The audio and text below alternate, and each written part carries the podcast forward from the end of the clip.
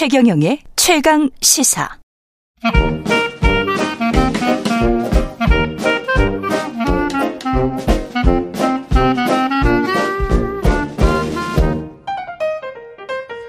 네, 최경영의 최강시사 월요일은 경제합시다 코너가 있는 날입니다. 서강대학교 경제대학원의 김영익 교수 나오셨습니다. 안녕하세요. 네, 안녕하십니까. 예, 통계청이 7월 산업 활동 동향을 발표했는데 생산 소비 투자 지표가 다, 다 일제히 하락했습니다.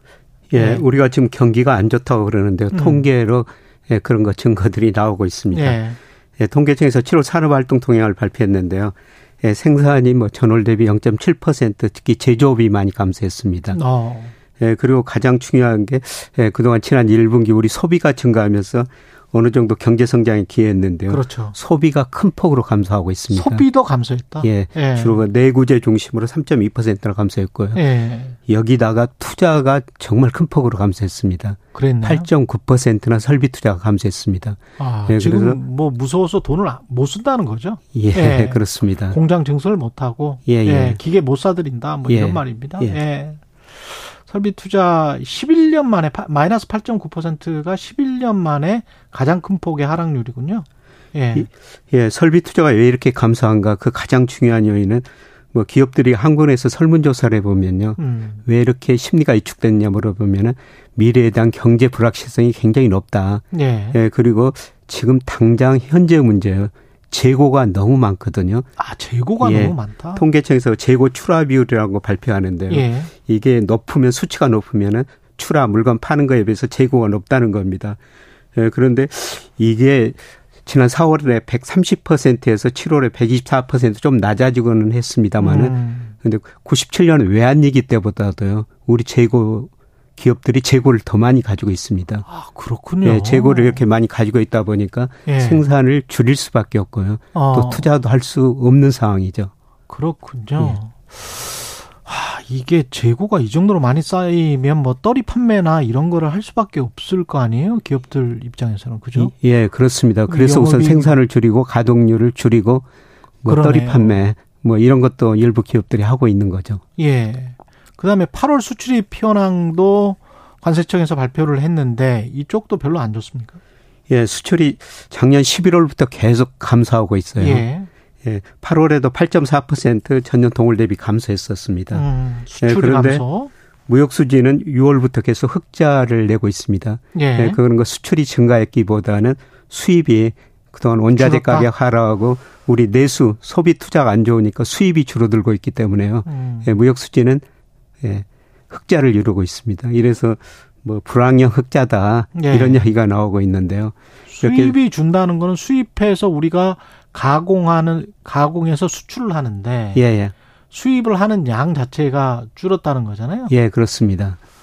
그러면 뭐 그 아까 설비 투자랑 거의 비슷한 거네요. 설비 투자가 마이너스 8.9% 줄은 것처럼 예. 공장이 잘 가동이 안 되고 있다는 그렇죠. 그런 그래서 말이네요. 이제 수입이 줄어들고 음. 거기다 소비도 안 되니까 소비재 수입도 줄어들면서요. 예. 예. 우리 경제가 지금 상당히 어려운 네. 상태입니다. 심리 지수들은 어떻습니까? 역시 심리 지수도 안 좋아요. 소비 심리는 그래도 괜찮은데요. 예. 예. 그런데 사실 경기를 소비자보다는 기업들이 더 빨리 체감하거든요. 그렇죠. 예. 예. 그런데 한국에서 기업 경기 실사 지수를 발표하는데 이게 8월에 67로 굉장히 낮습니다. 음. 예. 특히 제조업 경기가 나쁘고요. 예. 제조업 중에서도 수출 기업이 내수 기업보다 더 나쁘다고 대답하고 있어요. 수, 출 기업이 지금 64입니까? 예, 64로 나와 있는데요. 이게 언제 수준이냐면은 2008년 글로벌 금융위기, 미국에서 금융위기가 있었던 그렇죠. 해죠. 예, 그때 이후로 내수 기업보다 수출 기업이 더 경기를 안 좋다고 대답하고 있습니다. 예, 그만큼 수출도 지금 어려운 상황이다. 이렇게 지금 볼 수가 있겠습니다. 그러니까 내수 기업은 주로 이제 국내 소비고 예. 네, 수출 기업은 수출인데 64, 69, 60 64가 2008년 금융위기 이후에 처음이다. 예, 참고로 64라는 의미는 뭐냐면요. 예. 이게 100이었을 때 좋다, 나쁘다 대답한 사람들이 같다는 예, 그렇죠. 의미인데요. 예. 예, 그런데 100이하고 64니까 나쁘다고 아니, 대답한 기업이 좋다고 대답한 기업보다 훨씬 더 많다는 의미가 되겠습니다. 그러네요. 예. 그러니까 100, 100이거나 90 매치거나 그 정도가 돼도 아유 뭐 그렇게 그냥 그럭저럭이네 뭐 이런 정도의 상황일 예, 텐데 예, 예. 그것과 이제 64니까 예. 제가 많이 봐왔던 수치도 80대나 그래도 한 90대 왔다 갔다 예. 100 위에까지 올라가는 경우는 별로 못 별로 봤던 없습니다. 거 없었던 것 같고요. 예, 가가 예. 장기 평균이 한 79 정도 정도 그랬죠. 돼요. 예. 예. 그러니까 80대를 많이 봤던 것 같은데 64면은 좀 많이 위축돼 있네요. 예, 심리가 많이 위축된 상태입니다. 예. 어떻게 진단하세요? 이걸 뭐 위기라고 봐야 될까요? 예, 이런 통계가 보여주는 것처럼 경제 굉장히 납, 나쁩니다. 음. 예, 그런데 그 구조적인 측면하고 사이클적 측면에서 봐야 될 텐데요. 구조와 사이클. 예, 예. 구조적 측면에서 보면은 우리 잠재 성장률이 좀 2% 안팎으로 떨어졌어요. 음. 1980년대 우리 잠재 성장이 10%였거든요. 예. 예, 그런데 주로 노동이 감소하기 때문에 2% 안팎으로 지금 떨어진 거고요. 그 인구 감소입니까? 생산 예, 주로 인구, 예, 인구 생산 감소? 인구가 감소했기 때문이고요. 예. 우리 기업들이 투자도 별로 안 하고 생산성도 정체되어 있기 때문에 예. 지금 잠재 성장이 이렇게 많이 떨어진 거거든요. 그러니까 자본 투자도 안 한다. 불, 불확실성 때문에. 그렇습니다. 예. 그래서 우리가 잘해야 지금 2% 성장 시대 접어들었는데요. 음. 근데 단기 순환 사이클로 보니까 또 경기 침체 국면이라는 겁니다. 게다가 구조적으로도 안 좋은데 단기 순환 사이클상 침체 국면이다. 예. 그래서 현재의 경기는 뭐 체감뿐만 아니라 실제 통계도 음. 이렇게 지금 나쁘게 나오고 있는 겁니다. 근데 우리가 뭐 그 마이너스 성장 2분기 이상 해야 경기 침체 이렇게 이야기를 했었잖아요. 예. 예. 근데 이제 그렇게 아주 엄격하게 따지면 침체라고 말하기는 힘들지만 예. 하여간 경기가 하강 국면인 건 사실이다. 예, 그렇습니다. 예. 근데 경기 이 하강 국면이 얼마나 오랫동안 지속될까요? 어떻게 보십니까? 예. 그런데 그래도 긍정적인 조짐이 조금 나타나고 있는데요. 그렇죠. 예, 예. 그래서 그 통계청에서 앞으로 음. 경기를 내다보기 위해서 선행지수, 선행지수 순환 변동치라는 걸 발표하거든요. 예. 이게 지난 4월이 저점이 나왔습니다. 지난 2000, 4월이 저점이었다. 예, 2021년 6월을 정점으로 계속 하락했거든요. 예. 예, 그런데 선행지수가 지금 증가세로 3개월 연속 증가했습니다. 음. 그래서 이걸 보면은 뭐 지금은 경기가 나쁘지만 앞으로 좀 개선될 조짐은 있을 것이다. 음. 이렇게 추론을 해볼 수가 있고요. 예. 이 선행지수 순환 변동치 저점이 과거 보면 경기 저점에 1개월에서 한 8개월 정도 선행을 했거든요. 그렇죠. 이 선행 기간 기간에 따라 다릅니다만은 음. 이번에도 조금 늦춰질 수는 있는데요. 어떤 건 선행 지수 순환 변동치가 증가한다는 거는 음. 예, 그래도 우리가 미래를 조금 더 희망적으로 기대해 볼 수 있는 이런 요인은 되겠습니다. 근데 과거에 우리의 경기 사이클을 보면 교수님 말씀이 맞, 맞을 거는 같은데 우리가 일본에 잃어버린 30년 그 이야기를 예. 하지 않습니까? 예. 그러니까 수축기와 확장기가 일정하게 뭐 수십 개월 동안 돌아가는 패턴이었는데 예. 일본 같은 경우에 그러지는 않았잖아요. 저성장이 뭐 한 30년 동안 예. 계속 진행됐는데 한국이 일본화될 가능성에 관해서 굉장히 우려하는 학자들도 많지 않습니까? 예. 일본이 그 장기적으로는 계속 그 성장률이 떨어졌죠. 잠재 예. 성장 1%까지 떨어졌는데요. 그렇죠. 그 떨어지는 과정 그게 구조적인 문제고 음. 떨어지는 과정에서 우리가 등산하다 산을 내려오면은 이렇게 작은 언덕점이 있지 않습니까? 그러니까 네, 그런 단기 순환이라는 그런 겁니다. 말씀이시군요. 그러니까, 그러니까 우리도 장기적으로는 경제 성장이 계속 낮아지고 아, 어려워지는데 예. 그 어려워지는 과정에서 잠깐 좋아졌다 또 자, 나빠지는 이런 과정이 계속 반복될 거라는 겁니다. 그러니까 지금 말씀하신 거는 정리해 보면 잠재 성장률이 2%대였다가 1%대, 0%대로 가는 거는 구조적인 거고. 예, 예. 2%대에서 2.5가 됐다가 2.3이 됐다가 2.1이 된 거는 사이클이기 때문에 그렇죠. 일시적으로 그런 현상은 나타날 수가 있습니다. 그 정도만 기대할 수 있다. 예, 그래서 아마 내년에 이제 그 정도 기대할 수가 있을 것 같습니다.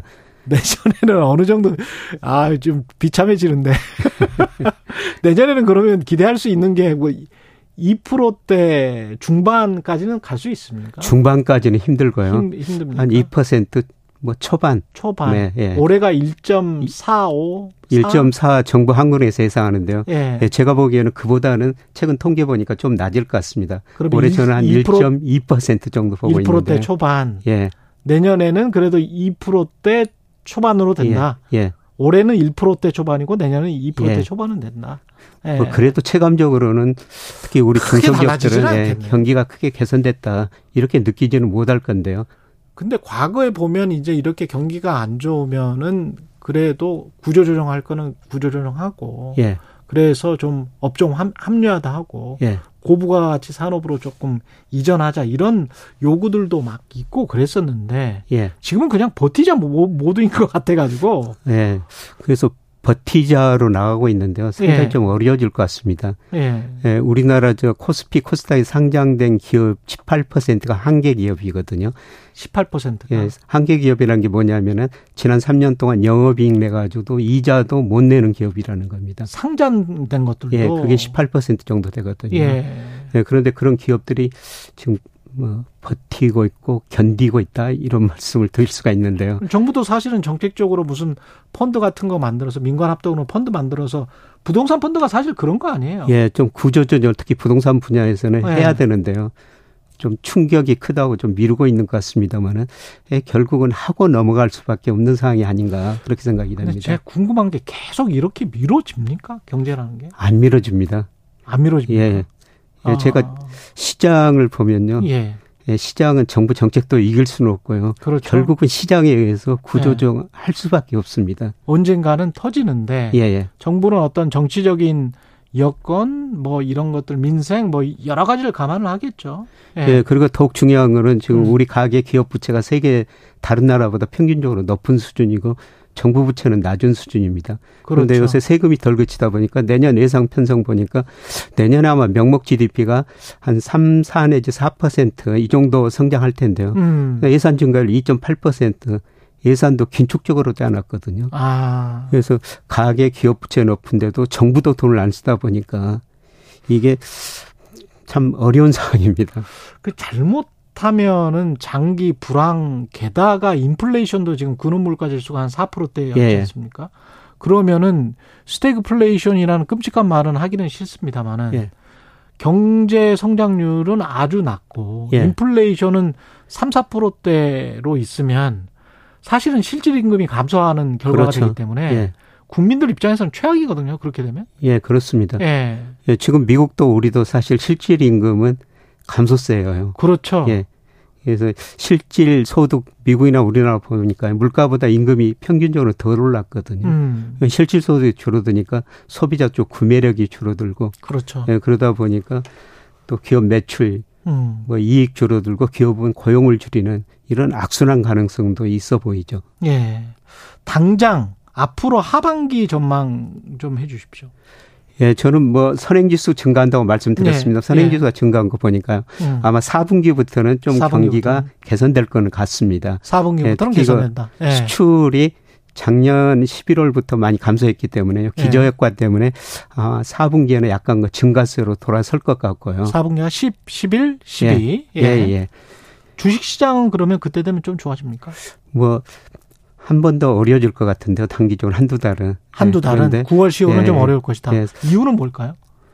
지금 기업 실적들이 굉장히 안 좋고요. 아, 기업 네, 그다음에 미국 주가가 지나치게 가대평가된 상태인데 음. 미국 주가가 조만간 많이 하락할 가능성이 있어 보입니다. 그럼 네, 그러면 외국인들이 내리는데. 우리 아. 주식 팔고 한두 달은 좀 더 어려운 시기가 올 것 같은데요. 아. 네, 그런데 4분기 이제 선행 지수가 계속 증가한다. 예. 이렇게 확인이 되면은 음. 아마 수출도 증가한 모습이 나타나면은 음. 주시장 심리도 개선되면서 아마 4분기에는 그래도 조금, 조금 주가가 오를 것이다. 수 있지 않을까 그렇게 보고 있습니다. 근데 그 전에는 떨어질 것이다. 예, 예. 맞습니다. 그러면은 똔똘 아닌가?